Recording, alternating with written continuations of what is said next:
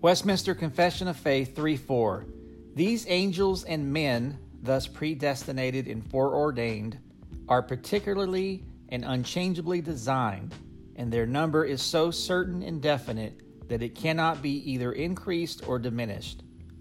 This concludes the reading of Westminster Confession of Faith 3 4, brought to you by the